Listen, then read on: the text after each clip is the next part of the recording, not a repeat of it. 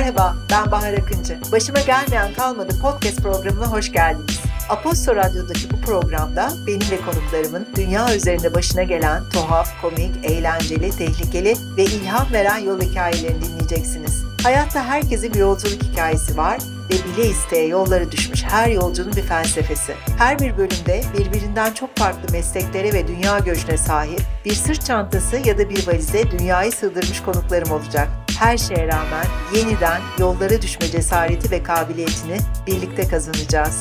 Hazırsanız başıma gelmeyen kalmadı başlıyor.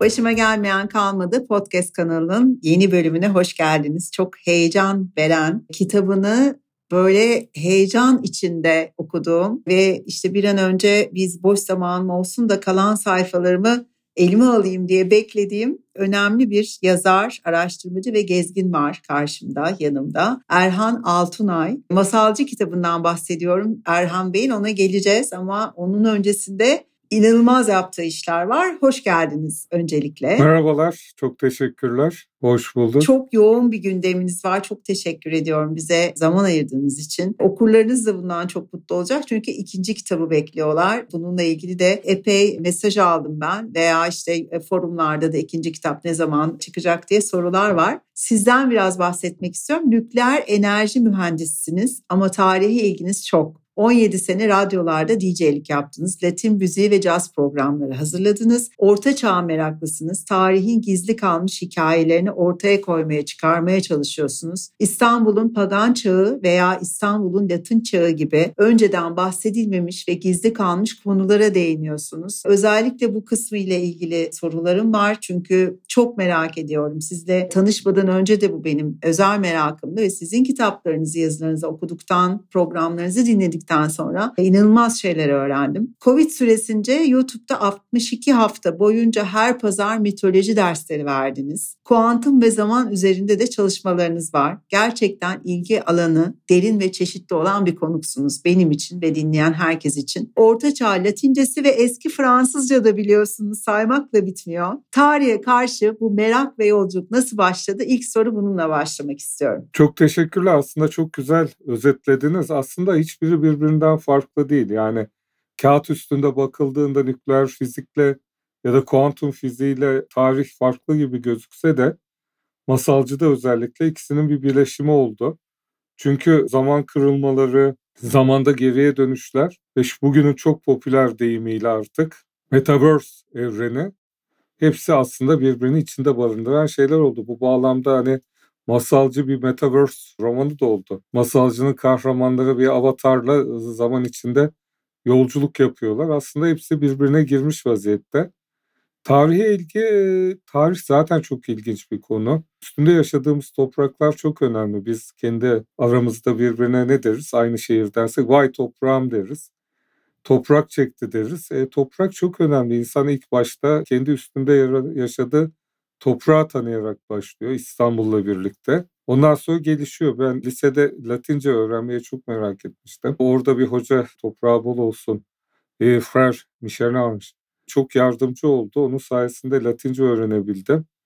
Öğrendikçe merak sardım. Öğrendikçe Roma kültürü, Yunan kültürü, tabii Halikarnas balıkçısının kitaplarını da okuyarak büyüdüğümüz için bütün bu klasik kültürü oradan çorap söküğü gibi geldi ama özel ilgi alanı Orta Çağ oldu.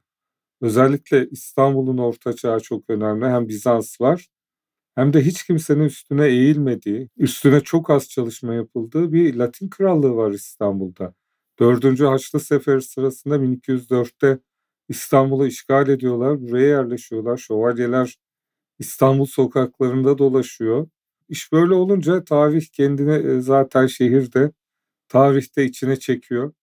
Şehrin her bir noktasında, her bir adımında her bir taşında bu tarihi görmeye başlıyorsunuz. İşte dün dolaşıyorum mesela. E, işim vardı. İş bittikten sonra Zeyrek'ten iniyorum. Aa Bizans taşları, Osmanlı taşları. Orada Latin çağından kalma yangın katmanları vardı. O bu derken gene içine dalıyorsunuz. Hiçbir zaman size şehri düşünmeden bırakmıyor. O yüzden tarih merakı bütün yaşamın içine giren bir şey oluyor. Ben İstanbul'a 6 yıl önce taşındım. Onun öncesinde İzmir'de yaşıyordum ve sürekli gidip geliyordum İstanbul'a ama beni her zaman her daim dünyanın neresine gidersen gideyim büyüleyen bir şehir İstanbul ve 6 yıldır daha gezemediğim e, çok fazla seyahat ediyorum İstanbul içinde. Eski semtlere gidiyorum. Mutlaka her ay görmediğim, bilmediğim bir semtine gitmeye çalışıyorum. Rehberler buluyorum. Rehberler eşliğinde gezmeye çalışıyorum. Şanslıyım birçok rehber arkadaşım var. Pandemide bile hep bu yürüyüş turlarına katılma şansım oldu. Ve her seferinde başka bir hikaye, başka bir kapı, başka bir boyut, bambaşka şehir hikayeleri karşıladı beni. Siz de tam bunların üzerine masalcı kitabınızla hayatıma girdiniz aslında. Tüm bunların yanında çok gizemli bir romanla karşıma çıktınız. Kitap 2016 yılında yayınlandı ama halen çok büyük bir ilgi görüyor. Uzun yıllardır devam kitabı büyük bir merakla bekleniyor. Kitapta her zaman gittiğiniz bir sahafta bir kitap ararken karşınıza masalcı karakteri çıkıyor ve inanılmaz heyecanlı, gizemli bir yolculuk başlıyor. Sizde masalcının yolculuğu nasıl başladı? Şimdi o sizin yaptığınız turları ben kendi başıma yapıyorum tek olarak ya da işte bir rehber arkadaş olursa olmazsa tek. Bütün İstanbul'da santimetre kare santimetre kare dolaşıyorum. Tabii İstanbul benim için tarihi yarımada. Yani İstanbul'a biz eskiden insanlar İstanbul'a gidiyorum dediğinde tarihi yarımadaya gidiyordu. Beşiktaş'a gidiyorsa Beşiktaş'a gidiyor, Kadıköy'e gidiyorsa Kadıköy'e gidiyor. Ama İstanbul sadece tarihi yarımada. O yüzden tarihi yarımadanın her bir köşesine Samatya olsun, işte Edirne Kapı, Zeyrek, aklınıza neresi geliyorsa Sultanahmet, Fatih, Fatih'in her köşesi, Vezneciler, belki günlerce Vezneciler civarında dolaşabiliyorum. Öyle dolaşıyorum. Her dolaşmada işte hiç bilmediğim bir Bizans taşı karşıma çıkıyor. Eski pagan tapınaklarının sütunlarından bir parça çıkıyor. Pagan dönemine ait bir şeyler çıkıyor. Latin çağ kitabının yazılış sürecinde ya da Pagan Çağ kitabının o döneme ait çok şey bulduk. Bunlardan bazıları daha önce ortaya çıkarılmamış şeylerdi. Bazıları sadece işte birkaç kişinin Doğan Kuban gibi çalışmalarında kalmış şeylerdi.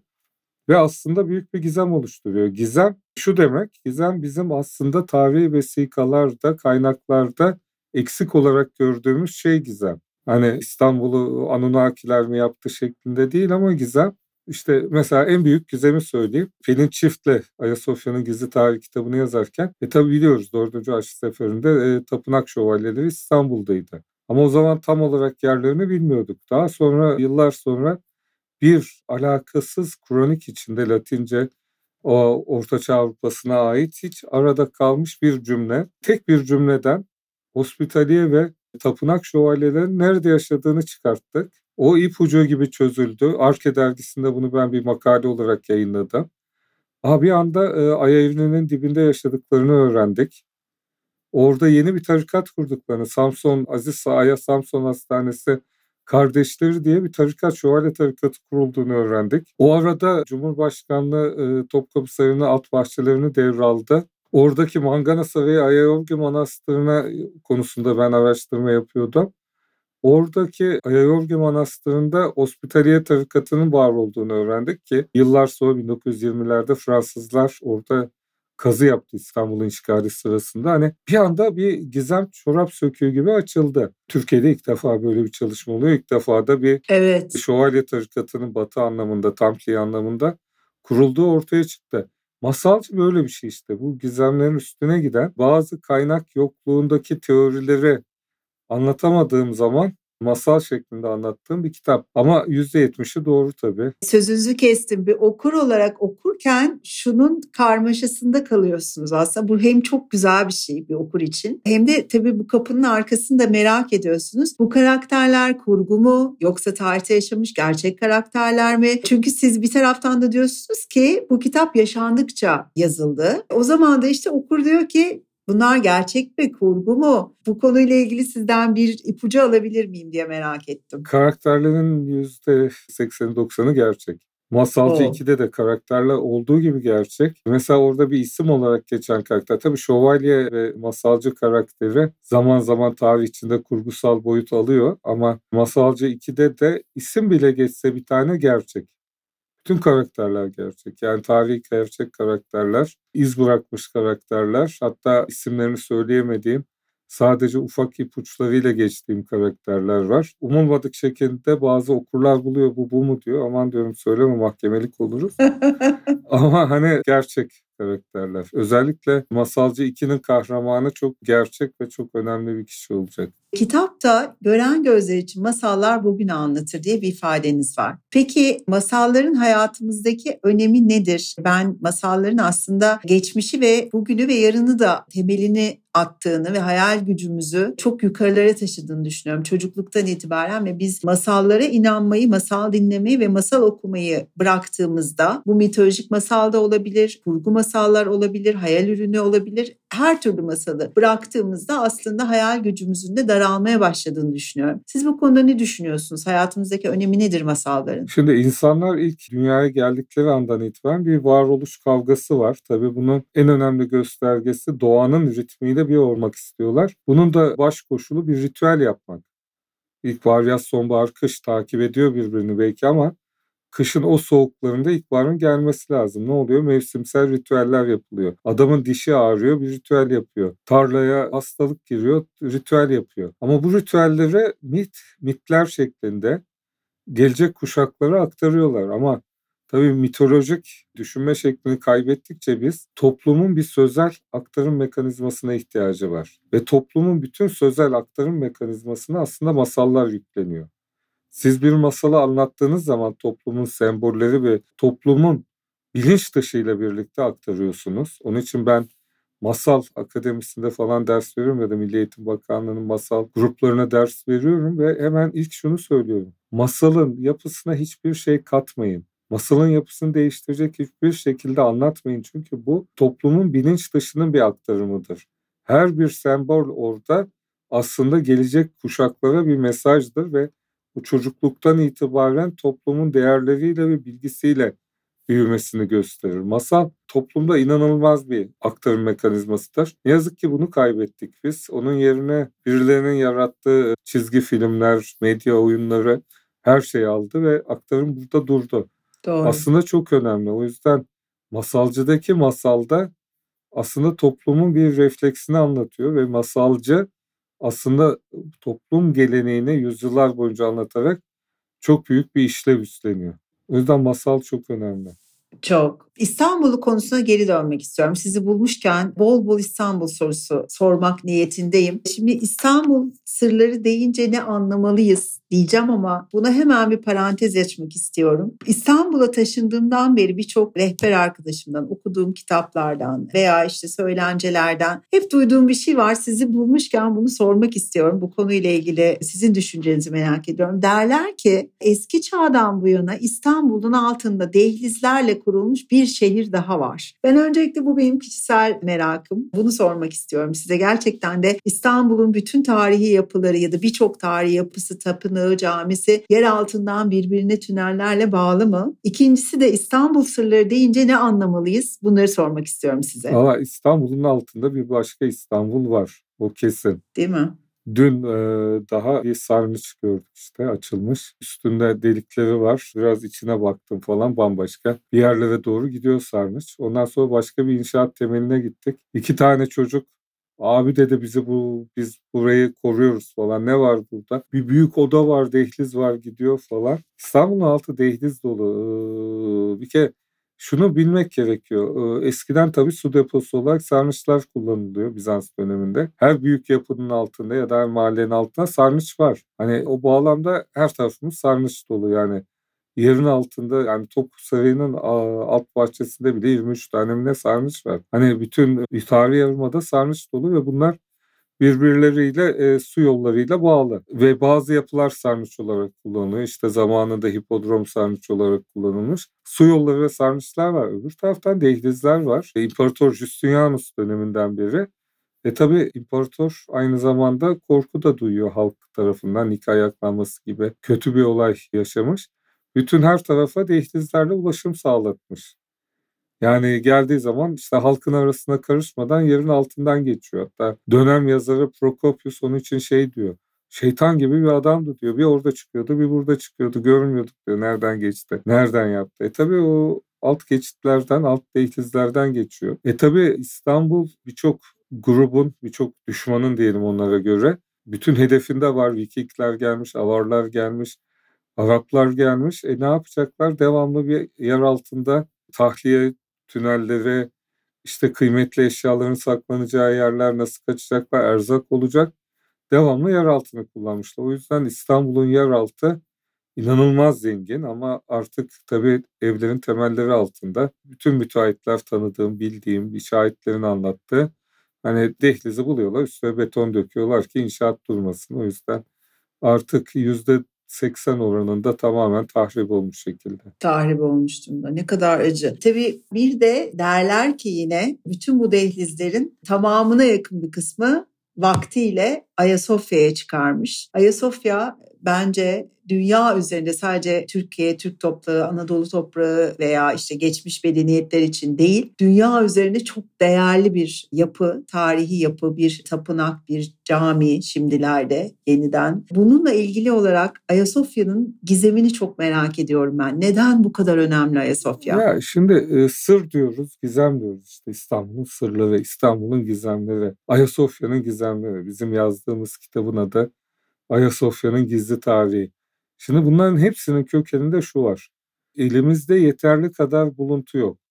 Yeterli kadar buluntu olmadığı halde kopuk kopuk bir puzzle'ın parçaları gibi bilgiler var. O puzzle'ın parçalarını birleştiremediğimiz için bu bir gizem teşkil ediyor, bir sır teşkil ediyor. Şimdi Ayasofya İstanbul'un en eski yapılarından biri tabii Hristiyanus döneminden kalma ve içinde inanılmayacak derecede sembol içeriği var.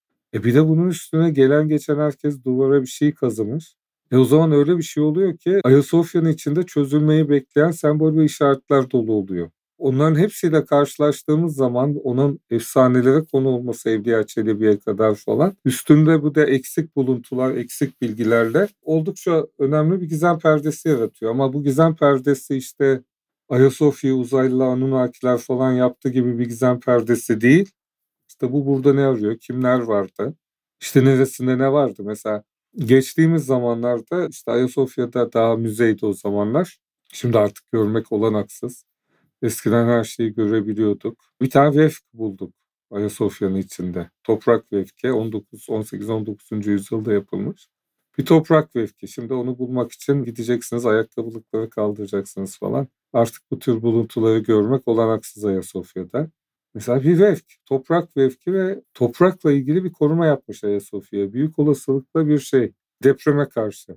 Bir hoca gelmiş hatta daha büyük bir vefk yapıyormuş. Herhalde biri ne yapıyorsun falan dedi yarım kalmış orada. Ondan sonra ama toprak vefki duruyor. Bir yerinde Ayasofya'nın toprak vefki var. Bir yerinde pagan inanışı Osedyon üç başlı yabası vurdu mu deprem yapan tanrı ona karşı bir deprem koruma onunla ilgili bir deprem koruması var. Hatta aynı korumayı ben o gün Pelinler'de kitap yazarken hadi dedim Pantheon'da da var Roma'da bu falan. Var mı yok mu hadi gidelim atlayalım İtalya'ya çekelim fotoğrafını falan. Öyle. O zaman İtalya'ya gidebiliyoruz tabii. O zaman gidebiliyorduk şimdi gidemiyoruz tabii. Gidiyoruz da trende falan her yerde bizim Green Pass'ı kontrol ediyorlar. Evet. Ben çok sıkı kontrollerden öyle. geçerek gidiyorum tabii zorunlu biz. Ondan Doğru. sonra biz, biz de inşallah tekrar gidebiliriz. Green Pass'la rahat gidiyorsunuz atlayıp gidip bakıyorduk işte. Ne yapmış? Adamın biri pagan inancıyla koruma yapmış birisi İslam inancıyla yapmış. Ama ikisinin de amacı aynı. Ayasofya'yı depreme karşı korumak. Bunlar semboller, gizemler arasına karışmış. Tapınakçılar geldi mi gitti mi işte bunlar gizemlere karışmış. Ama ne zaman gizem olmaktan tarih olmaya gidiyor? Aa bir tane Kur'anik yazılmış bilmem hangi manastırın papazı yazmış bilmem hangi manastırda çıktı. Aa burada İstanbul'dan söz ediyor falan diye öyle öyle onlar tarihin tekrar konusu olmaya devam edecek. Tabii bir de şöyle bir durum var.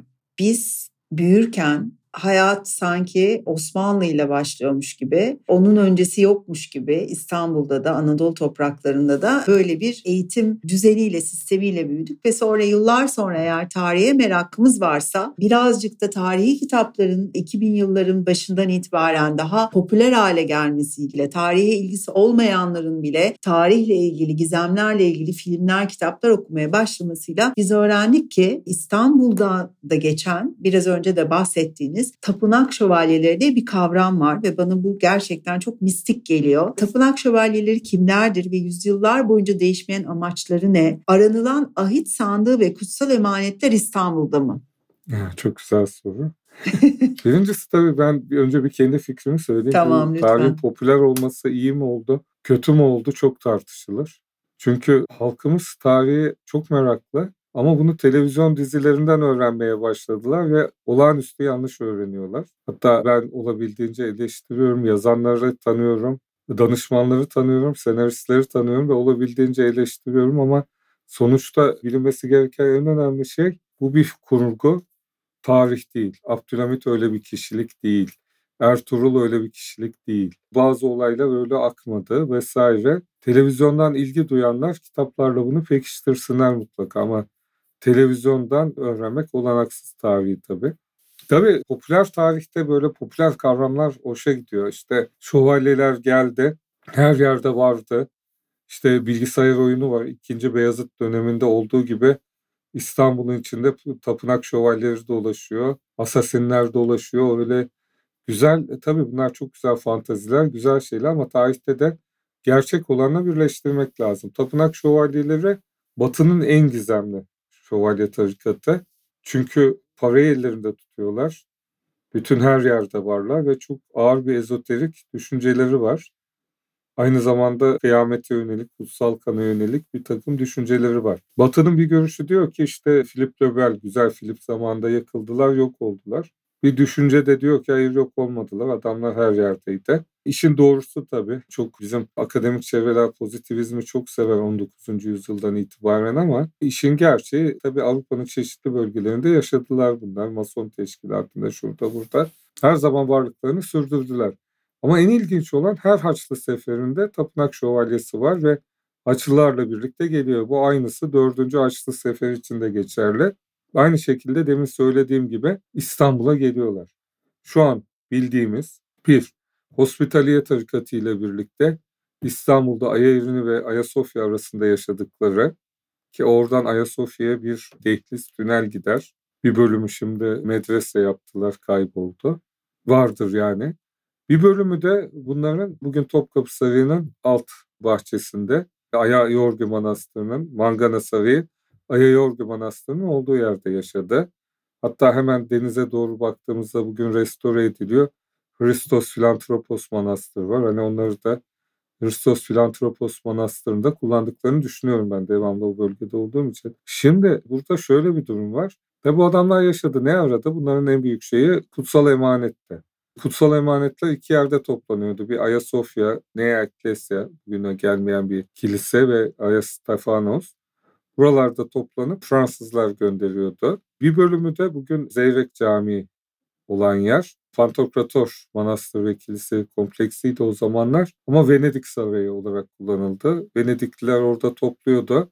Pantokrator'da getiriyorlardı hepsini. Oradan aşağıdan deniz yoluyla limanla, limanla gönderiyorlar. gönderiyorlardı. İşte iki önemli yer var. Bir de limanın hemen yanında artık bugün yok yeri bile belli değil. Aya Evrini Kilisesi vardı ki yandı o. O zamana oralarda toplanıp gidiyordu. Bunları da şövalyeler bir elden yapıyordu.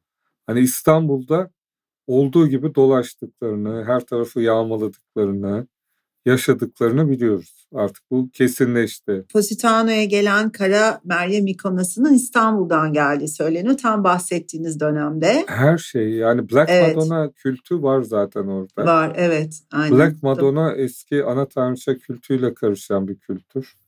Hatta e, radyo dönemlerinde o radyo güne Sezen Cumhuriyet gibi oldu ama Black Madonna ilahileri vardır. Onları hep çalardık. Yani Black Madonna ilahileri aslında şey eski pagan kültüründendir. Çünkü e, Beyaz Madonna'da, Kara Madonna'da yani Beyaz Meryem'de, Kara Meryem'de İstanbul çıkışlıdır. Evet. evet Beyaz Meryem okumuştum. bir tek yerde vardır. O da Ayvansaray'da Panaya Blaharneyi, kilisede Maria Blaharneyi o da avarlara karşı tsunami yaratıp kurtarmıştır.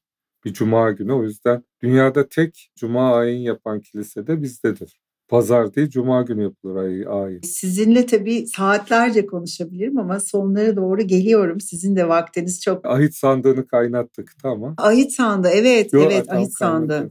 Ee, o da bir efsane var. Justinianus döneminde Yahudilerin bütün kutsalları İstanbul'a geliyor. Onlarla birlikte Ahit sandığı da geliyor. Ve e, Justinianus onu bugün Saraçhane'de İstanbul Belediyesi'nin hemen dibinde bulunan eskiden minibüs durağıydı. Şimdi açık tuvalet olarak hizmet veriyor.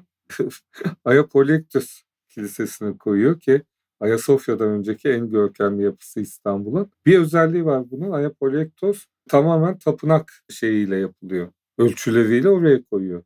Ama rüyasında Hazreti Musa gözüküyor. Kalk Justinianus diyor. Ne oldu diyor. Ahissanda'nın yeri orası değil tapınak diyor. Uyanıyor Justinianus. Tapınak yok. Adrianus yıktı tapınağı. Taş üstünde taş bırakmadı. Aha diyor tapınak Ayasofya ve Ayasofya'ya koyuyor. Bu bir efsane.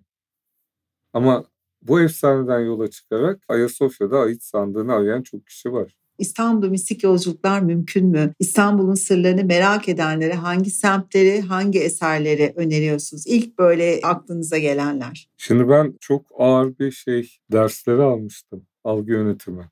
Algı, algı yönetimi falan bayağı bunun kursunun şeyini. Algı insana ait bir şeydir. Algı insanın kendinde bulunan daha önceki tecrübe ve bilgileriyle karşılaştırarak oluştuğu bir şeydir. Yani ben elime bir cep telefonu aldığım zaman onun cep telefonu olduğunu anlamam. Bendeki cep telefonu bilgisiyle karşılaştırdığım zaman. 1970'teki bir adam gelse bu telefon değil der. Onun için kablolu, kadranlı, işte koca ahizeli bir şey telefon. O yüzden algı sadece bizim yarattığımız bir şey. İstanbul'a gittiğinizde zaman algısı da öyle. Ben bu anda yaşadığımı söylüyorum ama belki de bu anda yaşamıyorum. Belki şu anda aynı anda 2. Beyazıt döneminde Venedik'te tüccar da burada. Yani her şey olabilir. Ama şunu düşünmek lazım. İstanbul'un o geçmişi sizin bu sanal bütün algı sisteminizi bozuyor. Bir anda çıkan bir odun kokusu, bir işte e, taş, farklı bir duvar bir anda o algı sisteminizi tam olarak bozuyor İstanbul ve sizi farklı yerlere götürüyor. Aynısını Paris yapar. Paris'te benim algım alt üst olur Merovingi kiliselerinde falan. Aynısı buradadır. Hatta bir kere şey Eminönü Tahtakale arası Ceneviz Venedik döneminden kalma küçük dükkanlar vardı. Onların altyapıları üstünde bugünkü dükkanlar. O zamanlar limana gelen malzemeleri satarlardı. Bugün kına malzemeleri falan satıyorlar ama hani o kuru kahveciden girip düz gittiğinizde Tahtakale, Balkapanı Han'a doğru onların altyapısı zaten Latindir. Oradayım. Kar çiseliyor hafif hafif. Bir anda elektrikler gitti. Bir anda bütün dükkanlarda mumlar yandı. O karanlığın içinde süzülen mum ışıkları falan. Benim bütün zaman algım gitti. Onun geçmişini görüyorum, dününü görüyorum, bugününü falan. Masalcıda her elektrik kesilmesiyle zaman kırılması olması. Evet. Oradan çıktı. Çünkü aynısı öyle bir o karanlıkta neredesiniz, hangi çağdasınız, ne yapıyorsunuz? Algılar tamamen bozuluyor ve arkaik bir hafızaya doğru gidiyor insan. E bunlar mümkün. Mistik eğer böyle mistik deneyim yaşamak istiyorlarsa tarihi yarımadanın her bir köşesi modern binaların yapılmadığı herkes için dolaşın diyorum. Bol bol dolaşın. Olmazsa hani bana yazın birlikte dolaşalım. Hani bir şekilde bunu şey İnşallah bir gün lazım. sizinle dolaşma şansım olur. Her zaman, ee, her çok, zaman. Çok Burada, istiyorum bunu. Yani denk gelirsek Türkiye'de. Evet, sizin Türkiye'de olduğunuz bir zamanı denk gelirsem. Ee, şey peki, mutlaka. Son sorumdan önceki son sorum. İstanbul araştırmalarınızı yaparken başınıza gelen ilginç bir hikaye eminim çok vardır ama hani şöyle aa şöyle bir şey vardı diyeceğiniz ya, e, ilk aklınıza gelenlerden işte. biri. Bunlardan biri şey yani işte elektrik kesintisi. Başımıza gelmedik kalmadı hatırladığım şey Yerebatan Sarnıcı'na girmiştim mesela. 2 Ocak hiç unutmuyorum. Gezdim böyle bir heyecan. Bütün işaretlerin envanterini çıkartıyorum falan. Ondan sonra bir anda baktım iki ayağımı hissetmiyorum suyun içinde. Aa. Saatler böyle bir pamuk üstünde yürür gibi zor zor çıktım. Bir baktım mor. Hani heyecandan uyuşup kangrene döndüğünü fark etmemişim. Yani kaç saat suyun içinde kaldı bilmiyorsunuz. Evet kaç saat bir iki derecelik suyun içindeyiz. Of. Ve fark edilmiyorsunuz. İşte yani ya da bazen öyle bir oluyor. Bir yere tırmanıyorsunuz bir heyecanla. Ondan sonra aşağı bakıyorsunuz kedi gibi. Ağaca çıkar kedi inemez ya onun gibi. Ama ben buradan nasıl ineceğim falan. Çok güzel şeyler yaşıyoruz böyle zevkli zevkli. Gelmedik kalmıyor bazen. İşte e, bir gün bir dehlize girmiştim. Arkadaş da gelecek de onu da çağıracağım. Gel dedim beraber. Orta çağ yapısı. Orta çağın yapısına ince. İndik bir yerde sesler geliyor. Bir baktım bir tane adamlar var. E, birisi tabanca çekti. Sen ne arıyorsun burada gel bakayım falan diye. Zor zor kendimi of. tanıtıp kurtuldum. Yani ya aradım gelme sakın burası dolu tabanca çekiyor. ya bir de öyle bir şey ki her metro inşaatında başka bir hazine çıkıyor şehrin altına Tabii. ve hani bu kadar talan edilmesi, bu kadar tünellerin kapatılması, bu kadar beton dökülmesi rağmen hala şehri bu kadar hor kullanmamıza rağmen İstanbul hala mucizelerle, hikayelerle, efsanelerle dolu ee, ve biz de sizi okuyarak Pardon bir çok özür dilerim bir şey anlatayım. Koca Mustafa Paşa semtinde bir tane büyük Zeus tapınağı var. Bugün Zeus tapınağına ait parçalar duruyor orada hala. Zeus tapınağı alanı belli. Ondan sonra geçen gün orayı da tam alanı hemen hemen çıkarttım. O parçaları tanımladık falan. Zeus Tapınağı duruyor oraya. Bir gün gideriz Zeus Tapınağı falan orada. İnşallah. Ondan sonra orada da çok ünlü Ayamokyos Kilisesi var. Ayamokyos Sarfıncı'nın orada. Bahtsız bir kilise. Hep başına felaket gelmiş falan. 1990'larda Feridun Özgümüş bunu buluyor orada. Bir evin inşaatı, alt inşaat çalışması yapılırken.